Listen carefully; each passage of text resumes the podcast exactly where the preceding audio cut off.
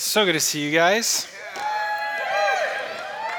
I was feeling weird because I was like going up to everybody, just like hugging them. So I'm, I'm glad to see you guys. Um, you guys look awesome. I'm like meeting all these people who've like gotten in crazy good shape and awesome stuff. So it's uh, it's fun to be back here. Um, I might be one of the dumbest people you know right now because I'm to venture into a string of teachings that nobody in their right mind would ever do. And uh, smart, educated people avoid these topics, but I am neither of those, so I feel I'm unusually qualified to come before you and to bring up um, some issues that uh, I think are an epidemic in our faith, and they're not salvation related topics. The, the next several weeks that I teach, I'm going to be picking apart these ones. They're not things that are going to change your salvation, they're not going to change a whole lot of things in there, but what I believe is that they will alter how you make decisions in life and how you perceive God. And uh, these are positions of my own. And don't take my word for it. Anything that you see or hear or say, like, go look it up yourself. Like, don't, I don't have a PhD, I don't have any of those things. I just, I'm bringing before you what I hope is a full and thorough explanation of the word of these topics. And I leave it to you guys to be the ultimate ones in charge of your beliefs and how it applies to you. And my goal is to give you full context, a three dimensional look at these topics. And so some of the topics I'm going to venture to cover um, are very exciting. Let me give you just a teaser of some of them, and I'll tell you what I'm going to do tonight. Uh, why some people get healed and why others don't. On the theology of miracles and the miraculous. Can Christians have demons and be possessed of the demonic? Can you lose salvation? That will be a fun one. Predestination. Is it all predetermined or are we determined ourselves? The role and significance of women in the church and leadership, that'll be fun.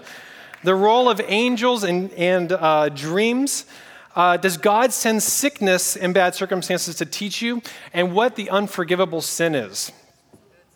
So I don't know what on earth I'm doing right now, but here we go. Now, why are we doing this? Is, is because right now I am passionate about examining destructive theology.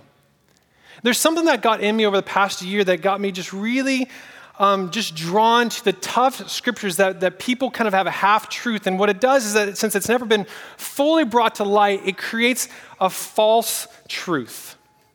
And you can have a verse that, out of context and without full disclosure, actually becomes a lie.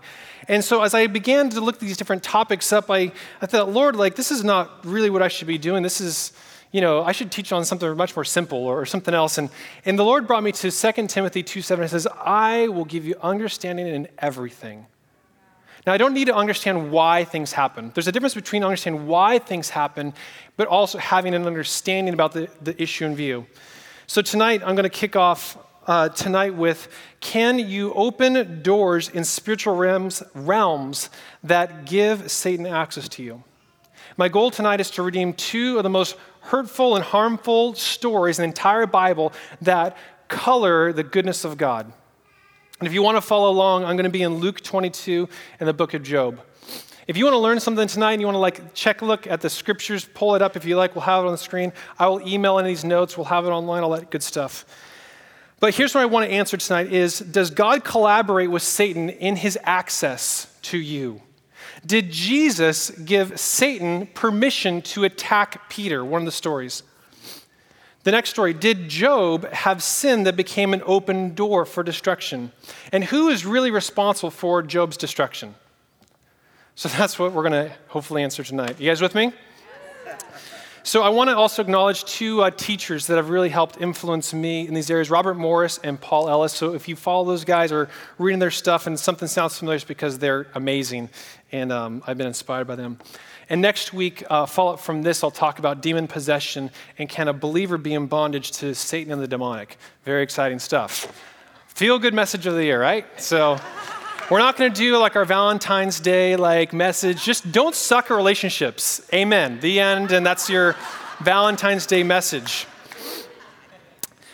So um, before we jump into this, we need to ask um, about how does Satan gain access to you? And like a thief, a thief enters through a vulnerability and a weakness, an open door, if you will, an unlocked window, an unattended area. And at the outset, all sin all sin opens a door. You need to know that all sin, whether it's pornography, pornography opens a door, lust opens a door, drug and alcohol opens a door, lying opens a door, gossip opens doors. Every sin opens doors. But there's one sin that's really, really sneaky to mature Christians.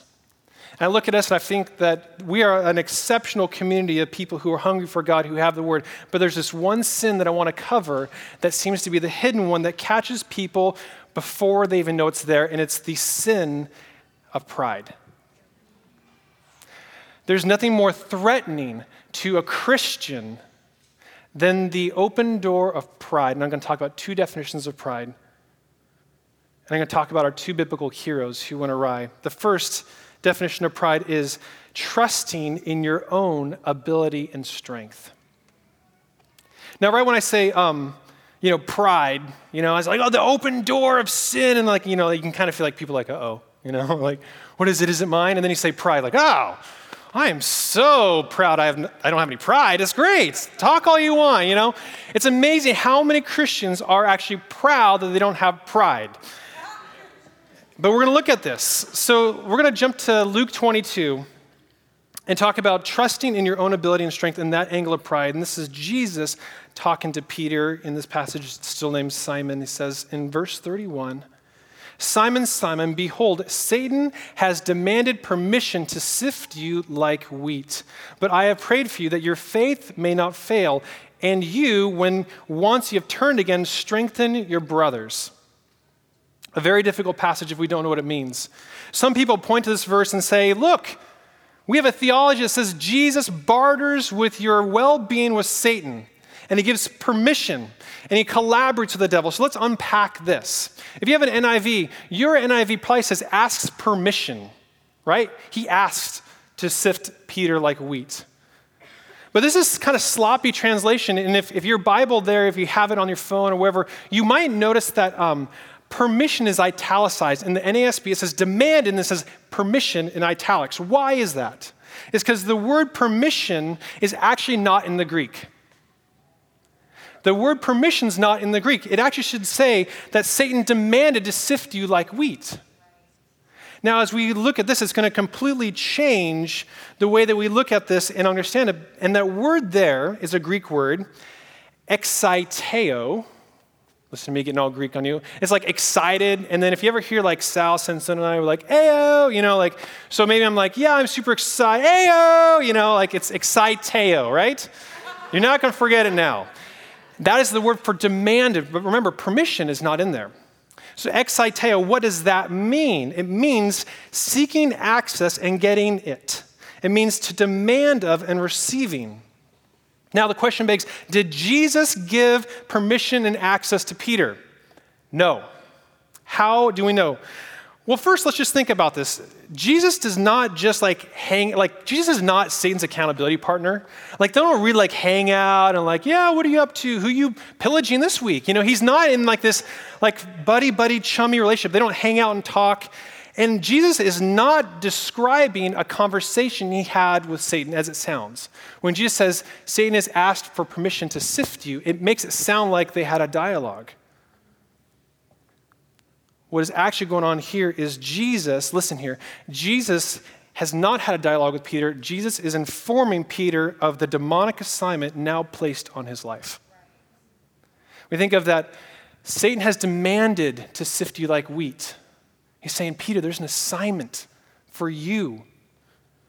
So, how do we know that Jesus truly is not bartering with, with, with Satan here? And the first thing is the demonic assignments, all demonic assignments are actually linked to what God says about you.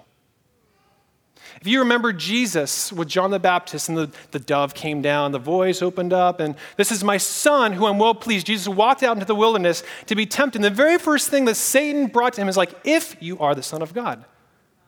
The demonic assignment followed Jesus' identity. So here we have um, the prophetic, I believe that Jesus gave a prophetic declaration to Peter that in the prophetic realm, the spirit realm, he's like, I'm, I'm into Satan's frequency, and he has demanded to sift you like wheat. But if we rewind what happened prior to this, Jesus had just declared Peter as rock. Right? He's like, Peter, you are a rock. And Jesus gave the parables of what a house built on sand versus a house built on the rocks and the storms and the rains and all that other stuff. And Jesus said, I will build my church upon this rock. A rock is steadfast, steady, and secure. Those are the declarations of Peter when Jesus says, You are a rock, and I'll build my church. Now, think about what the demonic assignment now is on Peter. The demonic assignment on Peter was to convert him from a rock and into sand, something that is subject to rain and storms, that is insecure, and that will run as we see. The second reason we know that Jesus is not bartering with Satan is that Jesus doesn't have a personality disorder. Amen. Jesus is like, he's healing everybody of all these things. Like, he's taking care of home first. Like, he's not kind of on like a, he's all fine upstairs. And this is what it means is that Jesus is not going to give you a prophetic declaration about you, your identity, what you're going to do, and then give Satan permission to come against that. If you think about this, where Peter just receives from Jesus, You are a rock, I'll build my church, and then Jesus comes over here and is like, Okay, Satan, I'll, I'll give you Peter. Jesus isn't going to do that. He is not going to prophesy your future, your identity, and then enlist someone to come against that. Are you with me?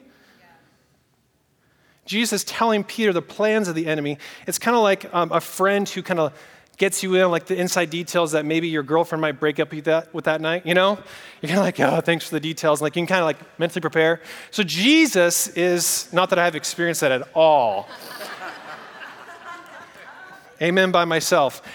Jesus is telling Peter what the plan is. Now remember I said that that word of Jesus saying that Satan wants to sift you, that's a prophetic word. That's not the prophetic word I would like to receive, but it's a prophetic word in nature. And a prophetic word, listen here, is not for knowing what is going to happen. It's not simply just that, though it helps. A prophetic word is not simply for knowing what is going to happen, it is also so that you have an explanation after it's happened. Bless the child. Let me say that again.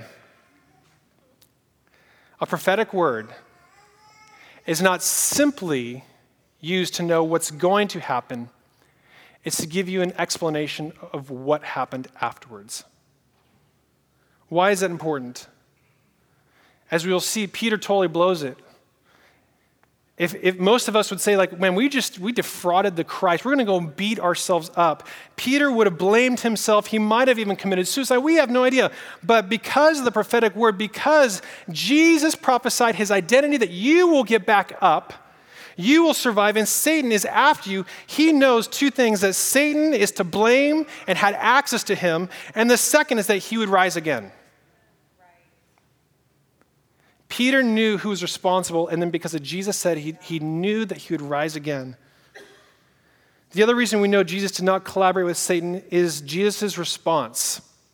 He says, But I have prayed for you. Peter, Satan has demanded to sift you like wheat, but I have prayed for you. Jesus would not give someone permission and then go pray against that person right afterwards. It's like someone like knocks on your door. Hello? Hey, thief here. Hey, thief, come on in. Um, Lord, please don't let the thief steal anything now that I've let him in my house.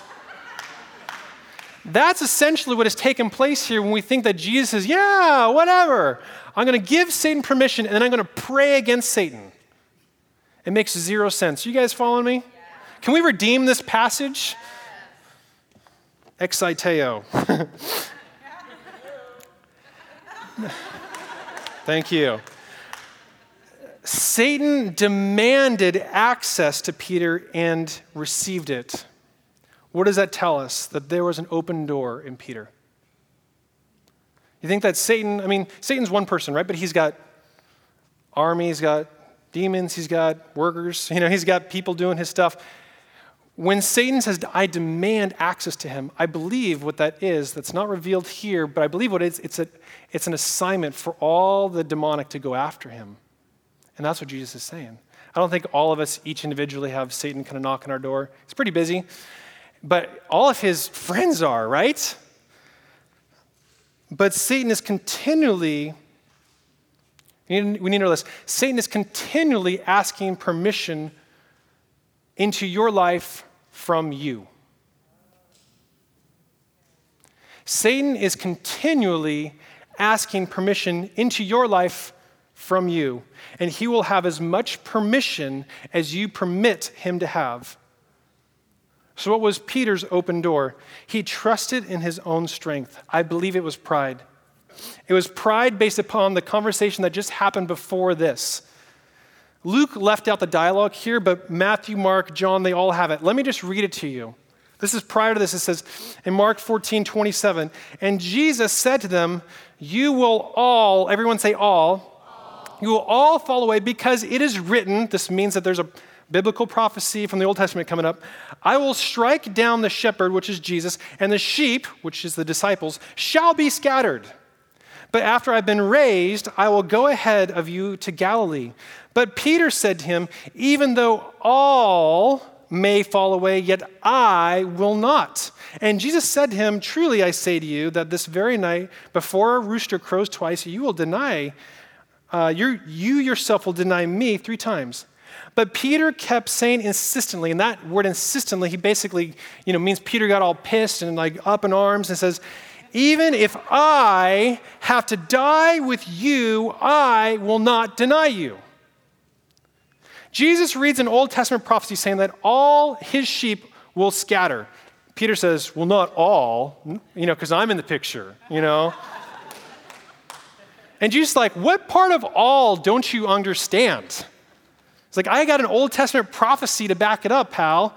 But Peter says, No, I think you're wrong. Others might, but not me. Matthew 16, 21. From that time, Jesus began to show his disciples that he must go to Jerusalem and suffer many things from the elders and chief priests and scribes and be killed and raised up on the third day. Verse 22 Peter took him aside and began to rebuke him, saying, God forbid it, Lord, this shall never happen to you. Can you imagine you are walking with Jesus? Jesus says, I shall be killed and raised on the third day. Jesus, like, come on, come on, Jesus. It is never going to happen. Like, Jesus sits, no, Peter sits Jesus down and rebukes him. You got to be feeling really good about yourself in order to rebuke the Savior of the world. You might have a pride issue if you're instructing the creator of the heavens about what's going to happen. You must be feeling really good. But he turned and said to Peter, Get behind me, Satan the four worst words you can hear from the mouth of Jesus. You are a stumbling block to me, for you are not setting your mind on God's interest but man's. This is right after Jesus says, You're a rock and I'll build my church. And Peter's like, I liked what you called me before. But there's a little bit of theology in here. Jesus looked right at a man.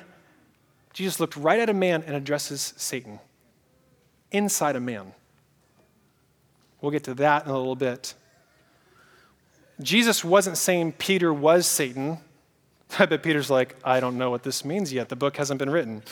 I haven't heard a message on what this means. But what was but Jesus was responding from what was coming out of Peter. Peter affirms his sufficiency, his superiority by rebuking Jesus. This is pride. Further proof when when the people came to arrest Jesus, they brought an entire crowd. It says they brought a Roman garrison to come out to arrest uh, Jesus. And one of the disciples cut off one of the soldiers' ears. Which disciple was it? Peter, yeah. How do you cut off a man's ear? The only way you cut off a man's ear if you aim for his head and you miss. Peter is not a marksman. You notice you never see Peter catching fish unless Jesus is around? I don't think he was like Zorro here and he's like, you know, teaching someone a lesson by cutting off the tip of their ear. No, he like grabbed a sword and just like, you know, a, a Roman garrison, right? We don't know exactly how many that is, but some believe it's like around like a hundred or so people. So here comes like a hundred soldiers the chief priests and scribes, and, G- and, and Peter's like, shink, you know, and like goes after one of these guys.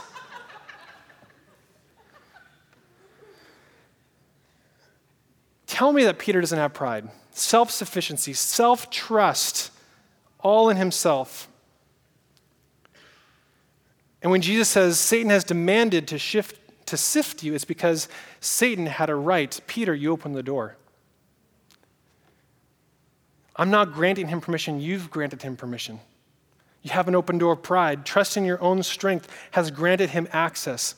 Now, here's what's silly is shortly after that about Peter, you know, trying to take on 100 people all by himself, he goes after that and then he freaks out and denies Jesus three times in, in, in front of a teenage waitress. The man who's so valiantly, I will never leave you, has like a 16 year old waitress and like freaks out and denies Jesus. And not only that, Peter uh, begins cursing, swearing, and yelling. He completely shifts character. We're going to talk about that next week about being under the influence, about how you begin to act out of your nature, out of your character from the demonic access into you. And this is Peter right there in the flesh. He is under the influence of the enemy. And many strong believers walk into this exact same trap as Peter. They have been walking with the Lord for a long time and they trust their own strength against temptation and then they get blindsided. The strongest believers, they don't, they don't kind of like slowly digress. What you'll find is like you have strong believers who are, are getting to church all the time. They have every Bible verse like highlighted their, and they will like burn their life down in like an instant. It's crazy. And you're like, you had everything. You knew everything. You knew all the Bible verses. Why? It's because there is this, this, this um, self sufficiency. It's this self belief of my own ability and my own strength that gets overestimated. And that's the open door for Satan. You guys good? Can we talk about the second one? The second aspect of pride is this is trusting in your own righteousness. The first is trusting in your own ability and strength. I can do it. My daughter um, is two ish, and uh, she's talking up a storm. And so I want to help her with, with things. You know, like, you know, let's, let's walk down like this steep thing. And she has this funny saying, she wants to say, um, I want to do it, but she says, my do it. So you're like, Scarlett, let me, let me help you. No, my do it, you know? My do it, daddy. And she wants to have all on her own. That's the first one. The second one is trusting in your own righteousness. Trusting in your own righteousness is an open door. Now, on the story of Job, we're going to talk about Job. I wish I could spend like 80 weeks on just Job, because I could. Um, I, it's one of the most twisted and used passages against the goodness of God. But think about this. Somehow we have taken the story of Job and made God the villain and Job as the victim. Think about that for a moment. Every person who's familiar with the story of Job, and I'm going to detail it here, comes away thinking that God was the villain and Job was the victim. Job, you know, he didn't do anything. He just, you know, had to come in and God just felt like he could and just, you know, smited him, if that's the past tense of smite. Smoten? What is it? Smote? Whatever. Smited? Whatever. Okay. Job chapter 1, verse 6 through 12. Now there was a day when the sons of God came to present themselves before the Lord, and Satan also came along. The Lord said to Satan, From where do you come? Check this out. Satan answered the Lord, says, From roaming about on the earth and walking around on it. Remember what the Bible says about Satan? That he's a roaring lion prowling around seeking someone to destroy and devour? The Lord said to Satan, Have you considered my servant Job? There is no one like him on earth, a blameless and upright man, fearing God and turning away from evil. Then Satan answered the Lord, Does Job fear God for nothing? Have you not made a hedge about him and his house and all that he has on every side? You have blessed the work of his hands, and his possessions have increased in the land. But put forth your hand now and touch all that he has. He will surely curse you to your face. Then the Lord said to Satan, Behold, all that he has is in your power. Only do not put forth your hand on him.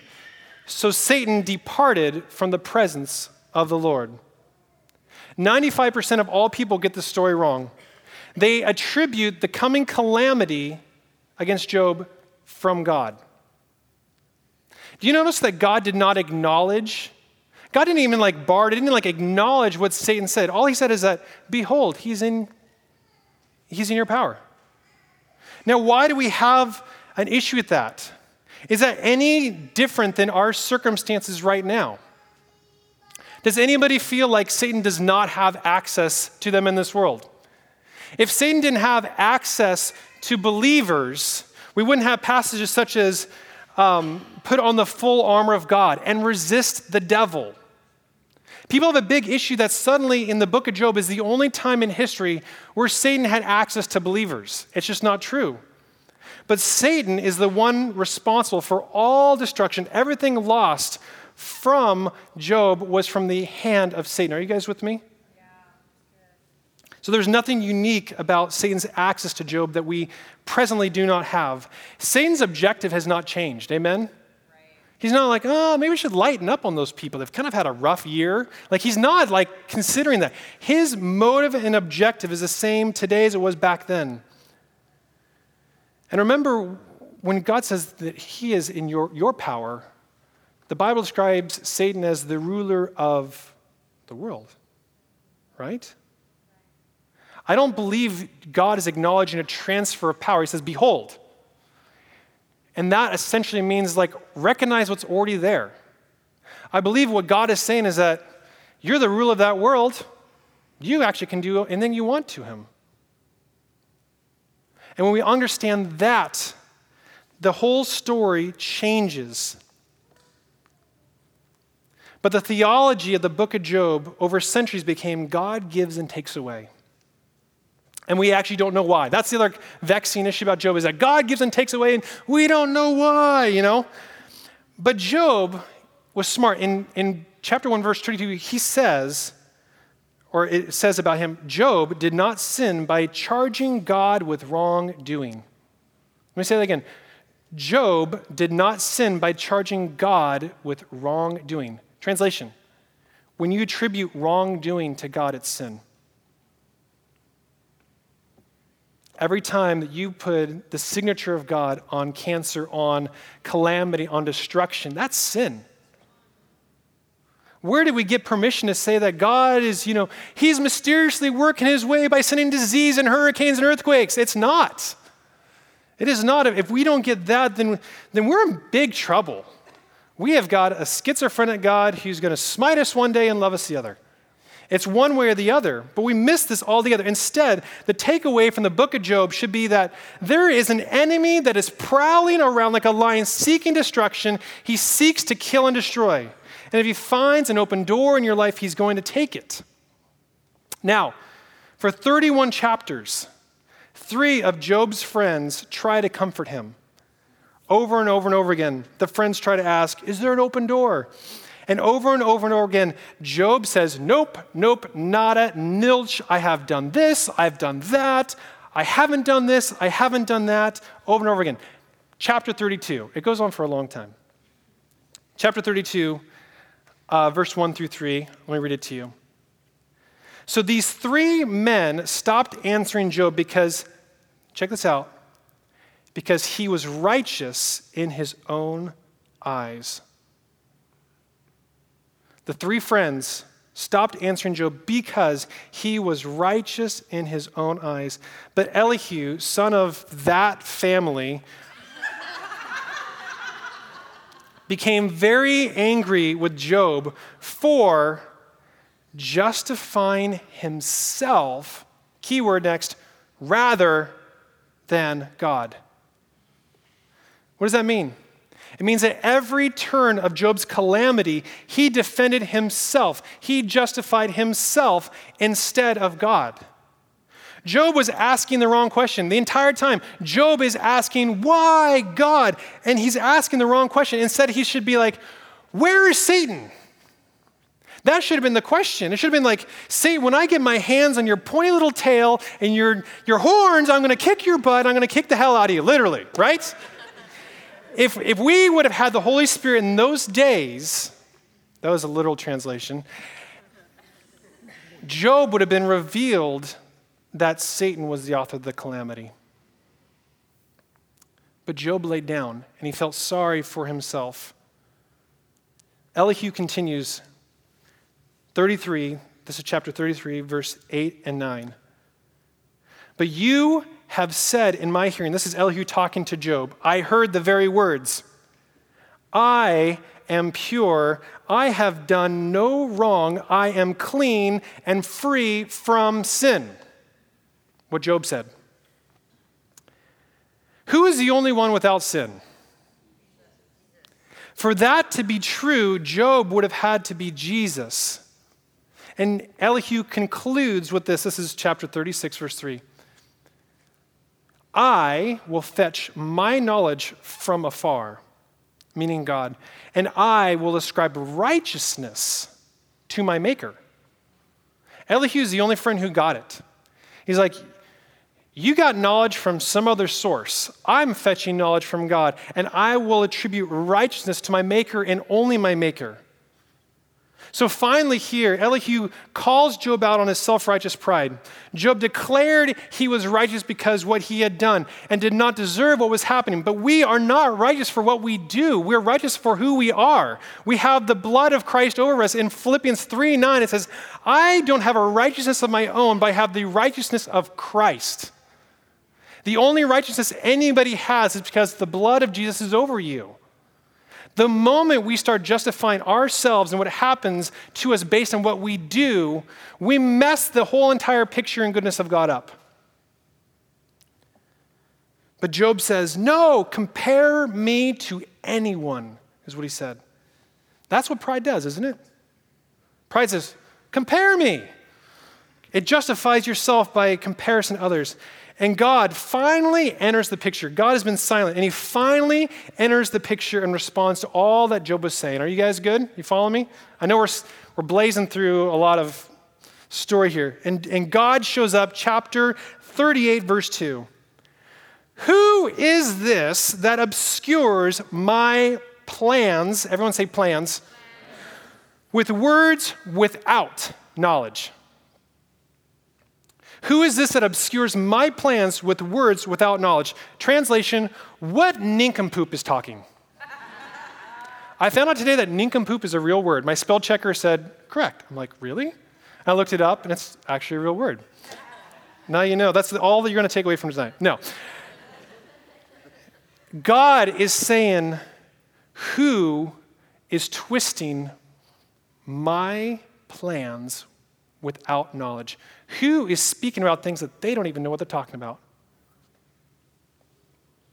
And God and Job have a great exchange, back and forth, back and forth, back and forth. And God concludes his charge against Job with this. This is 40, verse 8. Would you condemn me to justify yourself? God is saying, You would rather blame me and justify yourself rather than saying, I don't know. Rather than saying, maybe there is a demonic presence that is taking from me. But God says, You would rather blame me than have any other explanation. Job replies, This is key. Because remember, we sing songs about what Job said up to now. We make theologies and doctrines about what Job said to now. Anybody can say, oh, well, Job said it. The Lord gives and takes away. And I know I've like beat this drum a couple times in the past. But here is what Job says in chapter 42, and this is verse 3 and 5. Job speaking, You asked, Who is this that obscures my plans without knowledge? Surely I spoke of things I did not understand things too wonderful for me. My ears have heard of you, but now my eyes have seen you. This is a remarkable thing. That all the, the things we've, we've made theology out of what Job said, right here, he's like, I did not even know what I was saying. How dare I, out of my ignorance, I said things too wonderful for me, things that were beyond my comprehension. I obscured your plans and had no idea what I was talking about. And you notice that here, Job confesses he's not the model believer we would like to ascribe to. He says, I have heard of you, but now my eyes have seen you. We need to take Job off the pedestal. I'm not trying to beat up Job. Maybe a little bit. I'm just trying to say Job is just like us. He got it wrong. But when we cherry pick the story, we come up with crazy, weird theology. We come up with really difficult questions. We come up with, like, wow, is God really good? Or is he in the mood just to like hand me over to Satan, have all the destruction happen to me, just to teach me a lesson? And we understand that all of the destruction comes from Satan, that Satan had the power then, he has the power now. And now the role for us is with the Holy Spirit is to say, what in. Hmm, what is going on? what is this that's happening to me? Is this, is this, is there a door open in my life? The calamity, the challenge, the, the issues, is, is there a door open in my life that there's a secret pathway that's getting to me? One. Two, he's just a lion. He's roaring around. You actually don't need to do anything bad to deserve something bad that happens to you. And three, you just were dumb, maybe. I don't know. we make stupid things. I make stupid decisions way more frequently than I like to admit. I'm not like, oh, Satan, you know, why? I was like, well, it's kind of a dumb thing to do. And when we understand that God is always good, good, because John 10:10 10, clearly illustrates this, that's our theme verse, that the enemy comes to steal, kill, and destroy. But I have come to give life. There's one person who's taking and one person who's giving. Let me have the band come up. Let me just close with this is that I've seen a lot of mature believers trust in their own righteousness. I've seen a lot of people living righteous, but not letting, um, but they let their righteousness become a door for Satan to come after them. So let me just come back to some of the questions. Does God collaborate with Satan on his access to you? No. Right? Everybody get that? Did Jesus give Satan permission to defeat Peter? No. Who was responsible for Job's destruction? Satan. Did Job have sin that became an open door for destruction? Maybe. Because Satan doesn't necessarily need an open door to come after you. It makes it easier for him, it makes you a target, it makes you available for it. But I would say this in my own perspective of Job is that uh, his self righteousness blinded Job to who and what was behind his own destruction. That he was like, I'm so righteous that if I do great things, nothing bad will happen to me. That was Job's pride, his self righteousness. And if you have that, if I do all good things and only good things will happen to me, you're setting yourself up for a rude awakening. And worse, when you say, I do good things and bad things happen to me, what is God trying to teach me? you begin to completely pollute your faith.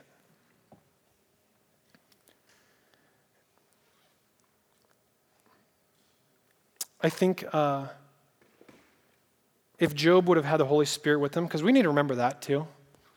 Like, we don't, Job had, uh, he just had part of the, the gig. He had like some of the Bible. We have the Holy Spirit, which is infinitely better. And we, we shouldn't equate our responses with Job. No, anybody who says, oh, I just really relate to Job, I want to like slap you across the face. It's like, don't, don't do that. Don't, don't try and model your, don't do what he did. That was a really, that didn't work out very well for him.